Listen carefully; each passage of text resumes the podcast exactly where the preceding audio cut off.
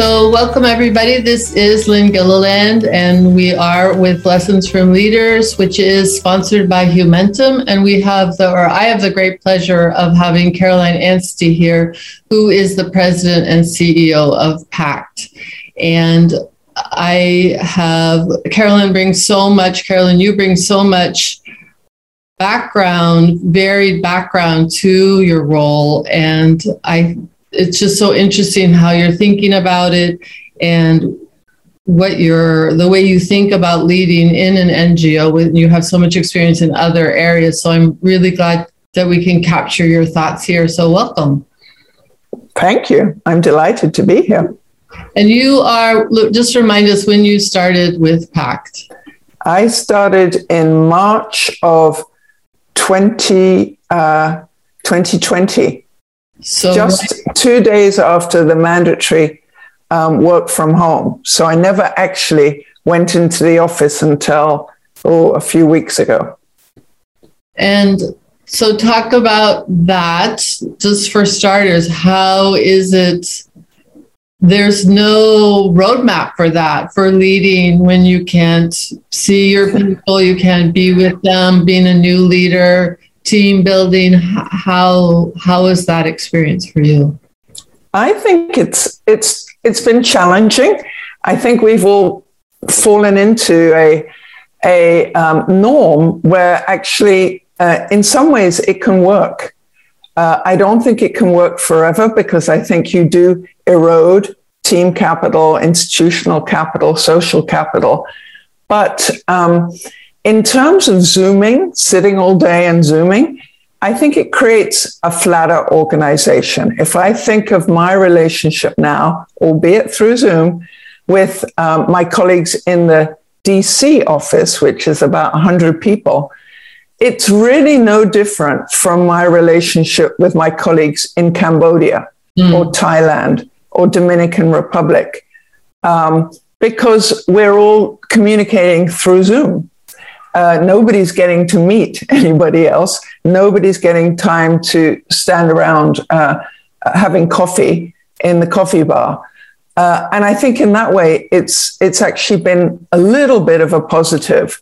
And I've enjoyed getting to know people's um, wallpaper, their families, their pets, uh, getting to know colleagues in a way I probably never would have uh, if I just started in the office. Having said that, I'm delighted now to be starting slowly, slowly going back into the office. So how do you? I love that. How do you hang on to that? Like I'm, in, you said Cambodia. I'm envisioning suddenly the staff are on equal footing in Cambodia as the staff in in in your headquarters in Washington D.C. How do you not lose that that feeling, that sense of they have as much contact with you, or um, I just want to say like they have as much of you as others mm-hmm. do. I think um, what I've tried to do is meet with all the country teams um, and then uh, meet with the country directors, obviously as one-on-ones. But we we have a very strong culture program going. Impact. We we spent a long time debating what our three values should be: um, respect, integrity, and um, and diversity. And we um, now have cultural ambassadors in all our offices who meet on a regular basis. I've tried to join those meetings. And they start those meetings always by talking about how everybody's doing through the pandemic mm. and what are their personal uh, strategies for getting through it. And that has been a wonderful bonding exercise of, again, bringing together experience from Zimbabwe or South Africa or Colombia and all learning from each other. I think we need to keep some of that going, even when we're all back in our offices. And how did you like your natural leadership style? Did you have to adjust it at all? Did you have to pull out parts of you that are less familiar or less comfortable or lean into things that are you're already really comfortable with? I think um, I think that people tend to think, oh, leaders must lead. um, they forget the other L sometimes, which is leaders must listen. Mm. They must listen and they must lead. And I think COVID has made that even more so. So if I compare my leadership style now with how I was at the at the World Bank or when I worked in banking for UBS, I would say more more listening, better listening, more deliberate listening to try and also see um, where staff are going, what how staff are feeling. In the last year and a half, I've noticed that we've had kind of way emotional waves of people feeling energized. Let's all do trivia. Let's all have virtual coffee hours or cocktails. To to feeling I never want to turn my screen on. Right. I'm, I'm too depressed to, to have my screen on. And to an extent, I think you have to follow that. You have to follow where people's uh, psyches are going. At the same time, we set up um, a global uh, em- emotional wellness um, uh, support with uh, with people one could talk to, professionals, if you really had um, issues, who were available all around the world where our staff were and also mindfulness uh, meditation. So we tried to support staff in that way. And, and I think that's all part also of leadership, of, of, of the services you provide mm-hmm. to, to your colleagues across the world. So to go back to listening, that there's we talk about that a lot, and it it takes stopping, slowing down, probably being mindful to listen and to do something with what you're hearing. So, it, in some ways, it's in my mind anyway, it's like clearing space, clearing the mental clutter so that you can listen. And I wonder, I'm just imagining you as a new CEO, that's must be quite a discipline to do that. Um, I think I think it is because you're listening both in terms of doing a listening tour to listen about the portfolio, mm-hmm. the business development opportunities, the political situation, and the economic situation in all our countries. But at the same time, you have to be actually listening to what's going on between the lines and between the words. And um, I think we had for for a while, all everybody, all our countries, we have we're active in 40 countries, but we have 20 overseas offices. All of them were working from home. Mm. And um, I think that means you do have to listen in a, in a different way. Hmm. That's very interesting. I hadn't thought about it this the way that we're talking about it right now. And and when you lead people through like um, decolonization and a new way of working together. I don't know if you all are doing a hybrid system workplace or so when you lead people through all these kinds of changes, what do you find to be successful in getting them your your your talent, your people to go along with you? I think um, I think what we've done with our country offices is let them drive whatever arrangement makes sense for them. In in uh, in DC, we've come to the conclusion that we will run a hybrid operation. We will um, ask people to be in the office two days a week, and they'll always be the same days, Tuesday and Wednesday, because we actually want everybody in together, and we're our office is large enough we can do that in a socially responsible way. Um, but if you just bring teams in, um, separate teams in on separate days, you don't get the benefit of the cross team uh, interaction and integration. And um, we'll see. We haven't launched it yet. We launch it on um, January 10th. Mm. Um, where um, at the moment people can go into the office on a voluntary basis. Uh, some are because they prefer to work from the office and work from home. Uh, we've mandated vaccines. We, we have to do that actually as a contractor to the US, US government. We, we did it actually for the office before then.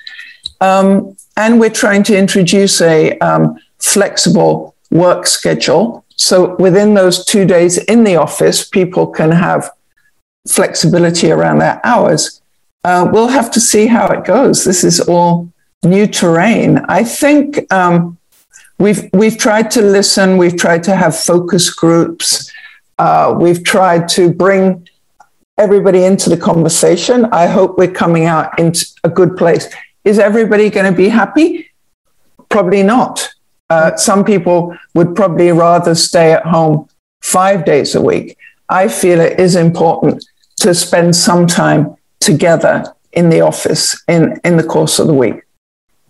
Yeah, and, and I think the research, you know, shows us that we do better, we're more creative when we're together, even though um, a, a lot of us still would like to be working at home. And and you're I've heard from so many organizations, despite all the listening that they've done, when they have rolled out their program, it's getting a lot of pushback, no matter how much they've invested um, in the trying to hear and listen and craft something that works. It's they're still getting a lot of um, people saying, "No, this is still not going to work for me." So, well, we'll see. I'll keep you posted. Uh, yes, please do. And and I think the key is what you're saying, right? To be flexible. We're going to try, then we'll see. We'll adjust. You know, we're all again since March 2020. We're just all learning here as we go along. So, Carolyn, for you, I'm curious. See, I'm looking up there because I'm thinking about what what question I'm going to ask you. I really want to ask, ask you this. So for you your leadership style what what, what feels like your that stretches you like this is this, within this area i've got it i'm good. And in this other areas i'm i'm more wobbly it's more uncomfortable i really have to i don't know gird my loins or take a deep breath or i think i think it's challenging to join an organization and not be able to see any of our projects. Mm. I had anticipated uh, spending my first year um, in the job going around and really seeing the projects on the ground, in part because that is what fires you up to go out and sell sell what PACT does, in a sense, to, to partners and donors and, and try and increase our impact and grow grow the organization. Not being able to do that, not being able to get that feeling and seeing a HIV AIDS program with orphans and vulnerable children or a good governance program working with women um, women who uh, are suffering from physical abuse it makes it it makes it much harder and i found that um, making that emotional commitment to the projects that we have has been very difficult. I've I've learned about them. I've had um, endless meetings, often about them. I know the facts on paper. It's not the same, and I would say that's. I think that's been the most challenging aspect.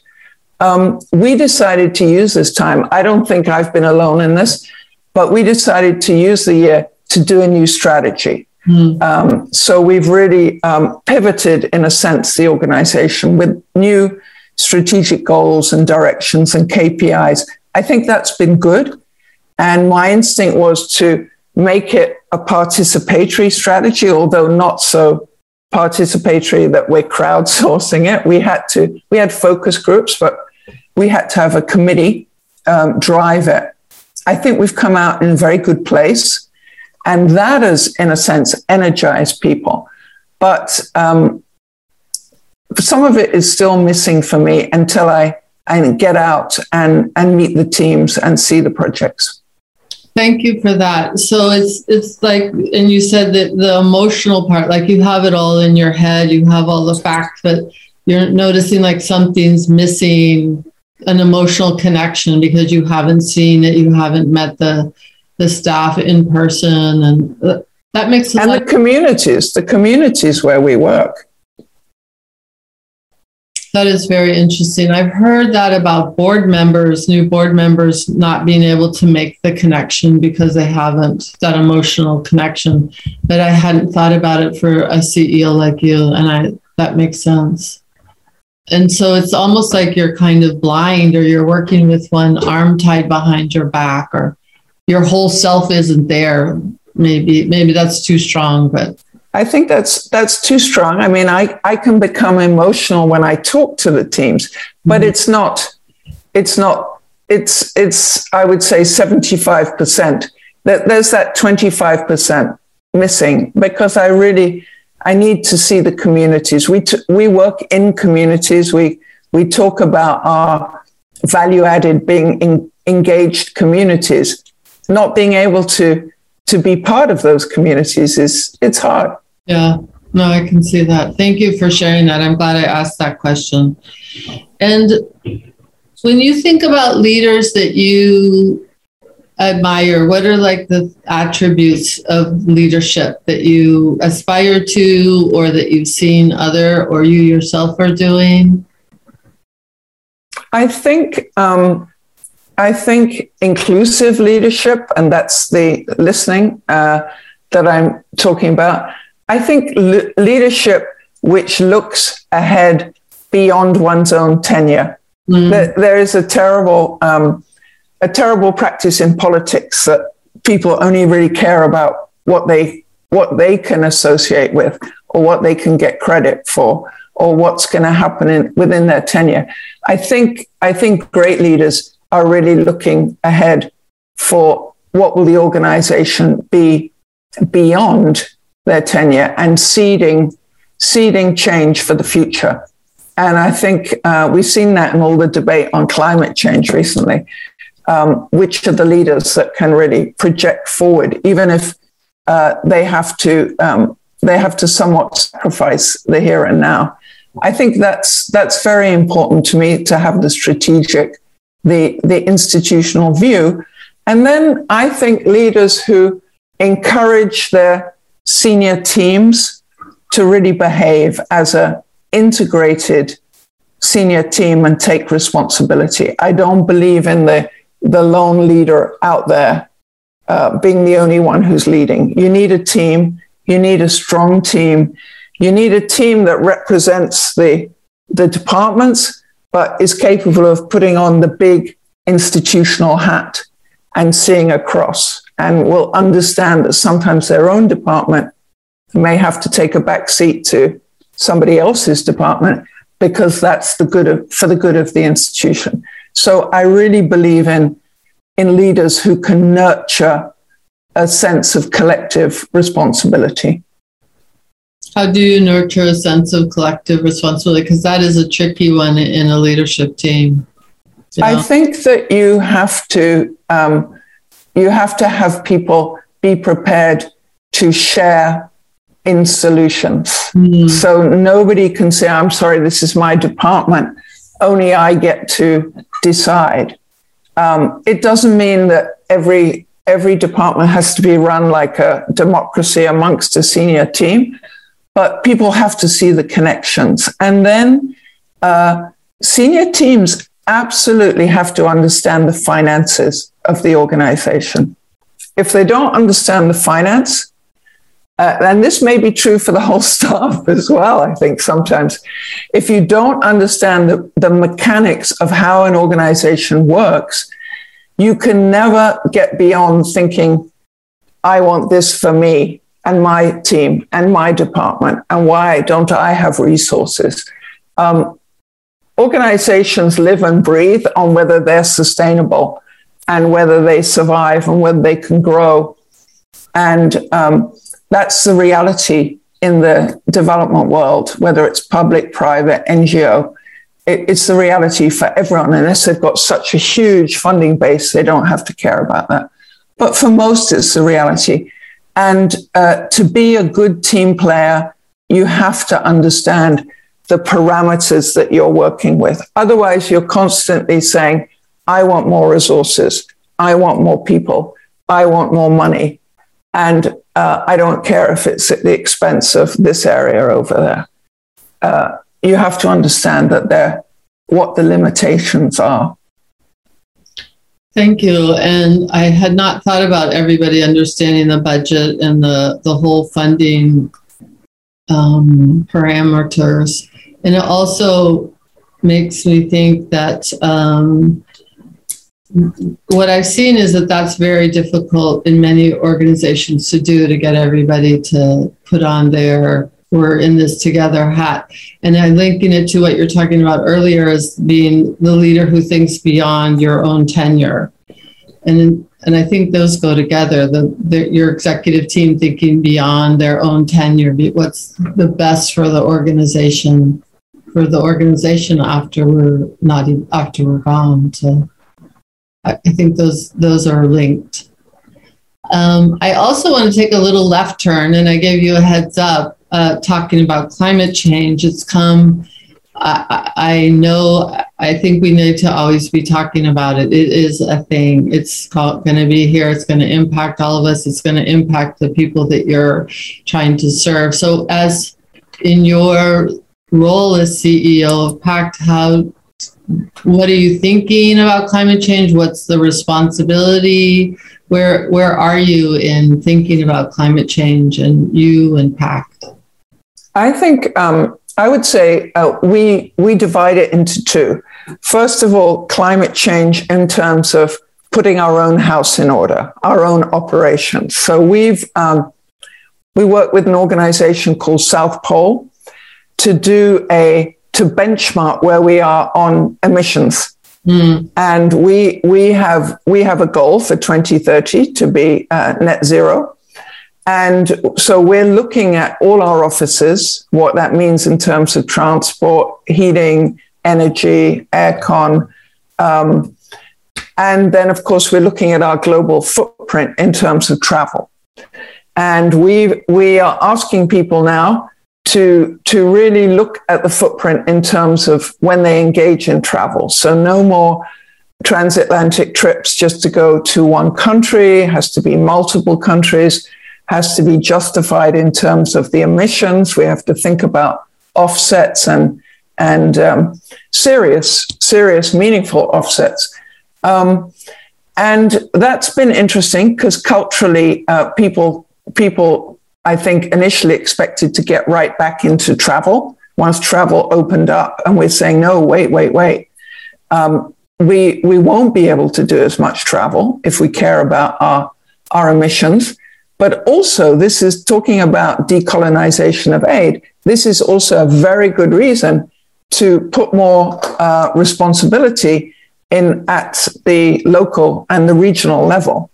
It shouldn't be, should never have been in development in my mind, but certainly shouldn't be in 2021, all about people always going out from Washington or London or wherever to, to countries. We have enormously good competence in our countries, and we need to grow that with, with a strong line of sight to, to DC because we're the ones who have to guarantee the, the legal and the financial management and the anti money laundering and those kind of things. We need the line of sight, but we also need to build strong teams um, around the world.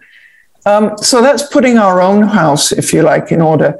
But in terms of what we actually do as well, um, we have a strand of work. We call it sustainable markets. It looks at energy, extractives, mining, um, and environment and livelihoods. And essentially, it's all about climate change.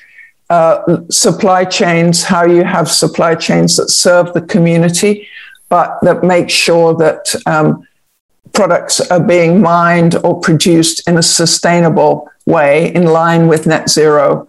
Um, how do we do sustainable fisheries? Uh, how do we do sustainable energy, energy for all, local mini grids? Um, so we're going to beef up that um, practice. Some of that is with um, donors, um, government donors, a lot of it is now increasingly with the private sector, who we're seeing um, just recently in Glasgow, who are upping their own commitment to transparency around climate change goals, ESG goals. And we want to be very much part of that debate. So I said, would say, uh, focus on our own operations. We will be net zero by 2030, and we will measure that and report on it every year. And then focus on what we're actually doing in terms of our portfolio and our projects. I am so glad I asked you that question. That was uh, very inspiring. And I hope that we talk before 2030 to find out how it's going. I, I am quite moved by what what you're doing, that you have plans, that it's so clear, that you're being so uh, fierce about it. Um, 2030 is not that far away. I feel very, I feel very, I feel very moved by what you just said. So, Caroline, we're up at our time. Was there anything else that you wanted to touch on that we haven't touched on? No, I don't think so, except I really think this is an exciting time for international development coming out of out of a dreadful pandemic. I hope lessons have been learned. I think that the the the power of the local community is coming more and more into its own. People know they cannot deliver whether it's resilience for pandemics or action on climate change without the voice of the local community. So there's more and more uh, there's more and more to be done, and I think it's a a very exciting time to be in to be in this business. So I'm I just feel incredibly proud to have had this opportunity to to lead to lead Pact. It's it's really remarkable. And thank you for that. And you're leading Pact like now, like this special moment in history. And from what you're saying, I, I think they're lucky to have you. Well, thank you. I'm lucky to have them. So, Caroline, thank you so much for coming and being in our podcast. And we will definitely circle back and see how all these initiatives are going. Thank you. It was great.